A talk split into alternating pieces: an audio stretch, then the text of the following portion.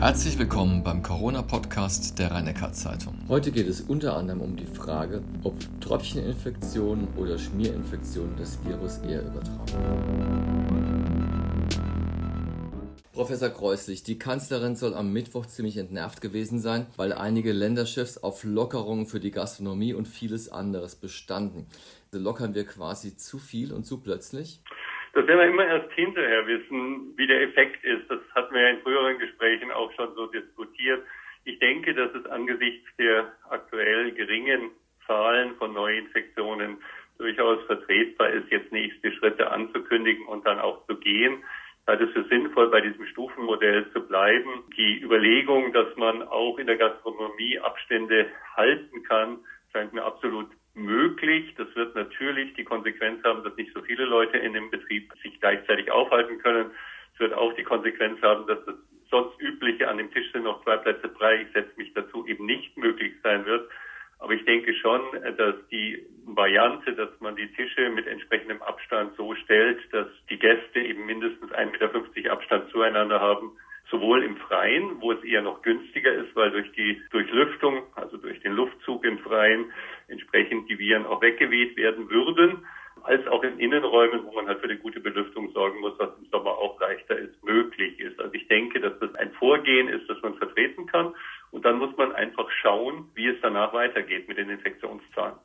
Gibt es denn einen Bereich, wo Sie lieber Vorsicht hätten walten lassen, wo Sie gesagt hätten, da hätte ich jetzt mal noch keine Lockerung äh, zugelassen? Nein, ich glaube, es ist in der Tat ein Bereich, in dem man vertreten kann, unter der Berücksichtigung der entsprechenden Abstandsregeln ihnen die Möglichkeit zu geben, auch dort wieder ein Rückkehr, wir nennen es ja immer zu einer neuen Normalität, langsam auf den Weg zu bringen. Schauen Sie, wir haben das mehrfach auch an anderer Stelle besprochen. Wenn man sieht, dass unter Bedingungen die Infektionszahlen einigermaßen niedrig bleibt, ist es ja sinnvoll, den nächsten Schritt zu gehen und zu schauen, wie es weitergeht. Ein stufenweises Lockern bedeutet ja eben auch, dass man den nächsten Schritt immer geht und immer beobachtet, was sich darunter ergibt. Es ist möglich, dass darunter die Infektionszahlen höher gehen. Dann werden wir darauf reagieren müssen. Aber nichts zu tun und wie ein Kaninchen auf die Schlange zu schauen, würde ja auch nichts helfen. Insofern halte ich es schon für richtig, dass man diesen Weg jetzt ankündigt, aber nicht zu schnell geht und vor allem vermeidet, dass wann immer eine, ein Schritt gegangen wird, sofort eine unmittelbar nächste Forderung damit verknüpft wird. Man muss auch ein bisschen beobachten, wie sich die einzelnen Schritte auswirken. Das Bundeskanzleramt setzte bei dem Gipfel ja durch, dass sogenannte Obergrenzen bei Infektionen eingeführt werden. Das heißt, wenn eine bestimmte Zahl, ich glaube 50 ist es in einem Bezirk, von Neuinfektionen ja. überschritten, erreicht oder überschritten wird, dass dann, äh, das war dann ein bisschen unklar, was dann passiert, zumindest, dass es registriert wird und dass dann entweder das Land oder möglicherweise auch der Bürgermeister vor Ort Maßnahmen, diese Sicherungsmaßnahmen ergreifen soll. Halten Sie das für eine praktikable Regel? Ich glaube, absolute Zahlen werden nicht so gut funktionieren, aber eine Zahl als einen Anhaltspunkt zu verwenden, hier passiert etwas, wir müssen genau hinschauen, was da passiert und wie man damit umgeht, ist ein richtiger Weg. Die 50 sind jetzt mal ein Versuch, 50 pro 100.000, die infiziert sind, sind jetzt mal ein Versuch, in diese Richtung zu gehen. Wir wissen alle, dass wenn wir irgendwie 35 oder 40 haben, dann kann es einen Tag durch statistische Schwankungen plötzlich drüber gehen. Am nächsten Tag ist es wieder drunter dann unmittelbar Maßnahmen zu ergreifen, wäre sicher nicht der Weg. Das muss man auch mit Augenmaß betrachten. Und zweitens wird man betrachten müssen, wodurch diese Erhöhung zustande kommt. Wir sehen ja auch aktuell immer wieder, dass durch lokale Ausbrüche zum Beispiel in Heimen eine lokal sehr hoher Anstieg eintreten kann, der dann auch diese Zahl überschreiten könnte. In dem Fall macht es nicht so viel Sinn, in der gesamten Region, in der Stadt, in dem Ort stärkere Beschränkungen einzuführen, sondern man muss dann in dem Heim und mit den Kontaktpersonen schauen, dass man es kurzfristig in den Griff bekommt. Das Gleiche ist, wenn in einem Betrieb eine Ausbreitung passiert. Das ist ja in Nordrhein-Westfalen gerade gewesen. Wenn so etwas passiert, dann ist es ganz wichtig, dass man in diesem Kontaktpersonenkreis sehr schnell und sehr systematisch reagiert. Also die Zahl 50 sollte man als Anhaltspunkt und nicht als ich habe jetzt 50 oder 51, also schließe ich alle diese Bereiche sehen, sondern man muss sich anschauen, wie ist das zustande gekommen? Ist das im Rahmen einer Schwankung etwas nach oben oder unten gegangen? Ist es durch einen Ausbruch in ein oder zwei Heimen zustande gekommen? Oder sehe ich tatsächlich einen kontinuierlichen Anstieg in der Region, der eben von 30 auf 40 auf 50 auf 60 geht? Dann wird man eine stärker den gesamten Bereich, also die gesamte Stadt oder Region betreffende Einschränkungen gegebenenfalls widerfahren müssen. Ein Kollege von Ihnen in Berlin, der Virologe Klaus-Dieter Zastro, er sagt, eine zweite Welle sei quasi ausgeschlossen, weil jetzt alle Masken tragen. Äh, würden Sie dieser absoluten Aussage auch zustimmen? Ich glaube, dass es klug ist, in der Medizin und Wissenschaft keine absoluten Aussagen zu machen. Ich würde unter gar keinen Umständen eine derart absolute Aussage machen. Ich denke auch, dass die Abstandsregelungen vielleicht, wenn sie funktionieren, einen mindestens so großen Effekt haben wie die Masken selbst. Ich glaube, die Kombination von Abstand und Masken führt zu einem sehr signifikanten Schutz, aber auch nicht zu einem absoluten Schutz. Und ich glaube, absolute Bemerkungen sind im Leben generell keine besonders klugen Ratgeber. Dann noch ein Wort zu den Abstandsregeln.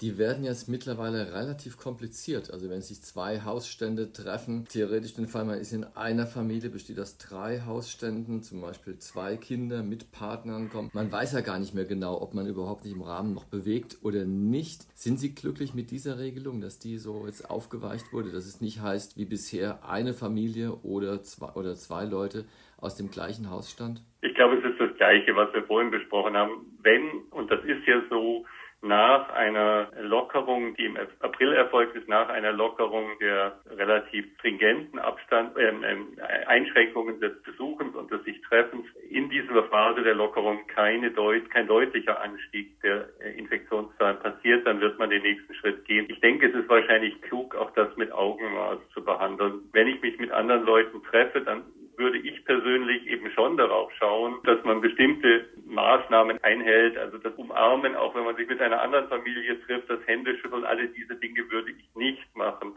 äh, und würde ich auch äh, raten, im Moment auszusetzen und eben zu vermeiden.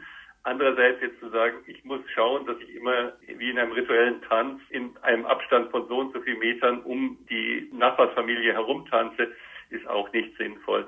Ich glaube, wir müssen sehen, dass wir bei Prinzip weiter befolgen und verstehen, dass es das Prinzip, dass wir uns in einem gewissen Abstand voneinander aufhalten, dass wir im öffentlichen Raum, in den Geschäften und so weiter, in den öffentlichen Nahverkehr die Masken tragen, dass wir alle diese Dinge einhalten, aber nicht, dass wir jetzt dramatisch sklavisch darauf schauen. Mein Eindruck ist vielmehr, das Achten auf die Abstandsregeln und das Achten auf diese Dinge langsam abnimmt und das Gefühl, es geht eigentlich ja schon wie früher und man kann sich ganz normal auch in größeren Gruppen zusammenfinden, langsam wieder zunimmt. Also wenn man sich das auf den Straßen und auf den Plätzen anschaut, dann glaube ich, ist das, was wir und in den Geschäften auch, ist das, was wir tatsächlich sehen, schon deutlich mehr als das, was in den gelockerten Abstandsregelungen passiert. Und die Sorge ist eher, dass in der Erwartung, na, da kommt jetzt eh nichts mehr. Wir hatten gerade angesprochen, die zweite Welle ist ausgeschlossen. Was ich für falsch halte, nichts ist ausgeschlossen.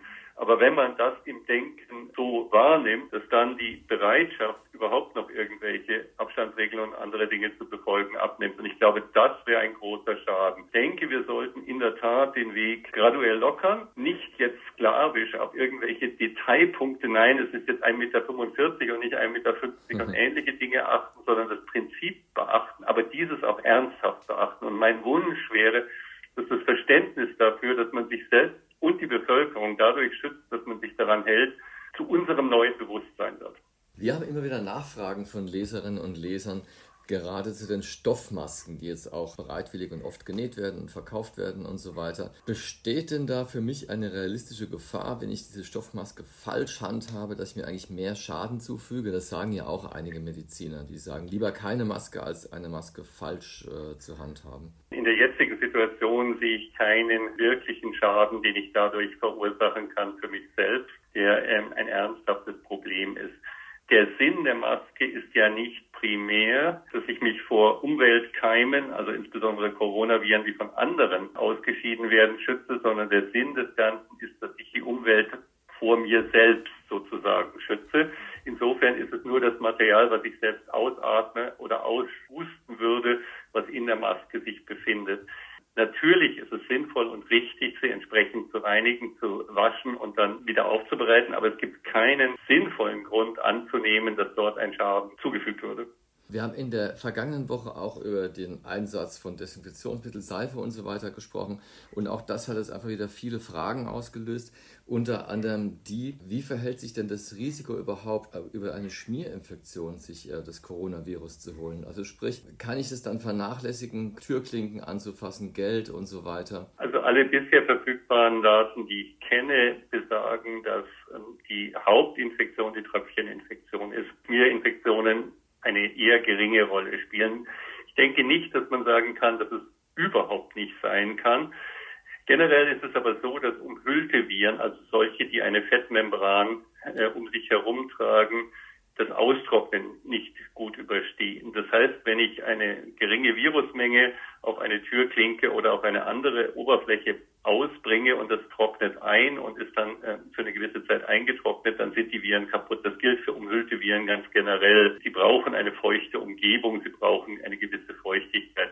Allein schon dadurch ist, selbst wenn man jetzt in die, in die Hände gehustet hätte und danach was anfasst, nach einer gewissen Zeit, das hängt dann vom Volumen ab, von der Menge, die man aufbringt, nichts mehr davon übrig. Wenn man das alles zusammennimmt und die Tatsache, dass eben die große Menge im Nasenrachenraum ist und man ja nicht ständig in die Hand hustet, ist die Wahrscheinlichkeit, dass man durch Tröpfcheninfektion infiziert werden könnte, um ein Vielfaches höher als durch die Schmierinfektion. Plus, wenn es eben eingetrocknet ist, geht das Virus eh kaputt. Dann noch ein Blick in die Region. Sind Sie weiterhin zufrieden mit der Entwicklung? In der Region sehen wir auch weiterhin sehr geringe Neuinfektionszahlen. Das Landkreis, äh, Landratsamt veröffentlicht ja immer die Gesamtzahlen für die Region, sodass sie für jeden auch äh, einsehbar ist, den, der das äh, tagesaktuell sehen möchte. Wir haben keine Veränderung. Es ist nicht null. Man muss einfach immer wieder sagen, es ist nicht so, dass wir überhaupt kein Virus mehr in der Region haben. Wir haben jeden Tag eine, zwei, manchmal null, manchmal drei Neuinfektionen, die wir hier bei uns testen. Aber das sind sehr geringe Zahlen im Vergleich zu dem, was wir Anfang April gesehen haben. Und wie sieht es am Uniklinikum aus? Herrscht wieder Normalbetrieb? Also kommen die Patienten wieder auch mit ihren üblichen Verdachtsfällen? Ja, Gott, Gott sei Dank kommen die Patienten mit anderen Krankheitsbildern vermehrt. Ähm, wir sind nicht, ähm, natürlich nicht bei 100 Prozent dessen, was wir vorher hatten, aber es ist ein deutlicher Anstieg in den letzten Wochen zu erkennen. Die Ambulanz, der Betrieb ist deutlich stärker. Auch mit anderen Krankheitsbildern sehen wir deutlich mehr Personen. Wir sind sehr froh, dass die kranken Menschen keine Angst mehr haben, ins Uniklinikum zu haben. Und ich kann nur nochmals betonen, sie brauchen auch keine Angst zu haben. Gibt es schon äh, neue Erkenntnisse aus der Eltern-Kind-Studie? Wir sind jetzt soweit, dass wir heute die letzten Paare Heidelberger Region untersuchen, das heißt Abstrich und Blut entnehmen. Dann ist die Studie von der Rekrutierung, also von der Aufnahme von Eltern-Kind-Paaren abgeschlossen. Aber die Diagnostik und die Auswertung wird noch etwas dauern. Die anderen Standorte sind zum Teil im gleichen, also Ulm, Tübingen und Freiburg sind zum Teil im gleichen Stadium. Zum Teil werden sie noch bis Mitte nächster Woche Eltern-Kind-Paare rekrutieren. Wir werden also noch nicht sofort jetzt Ergebnisse zusammenfügen können.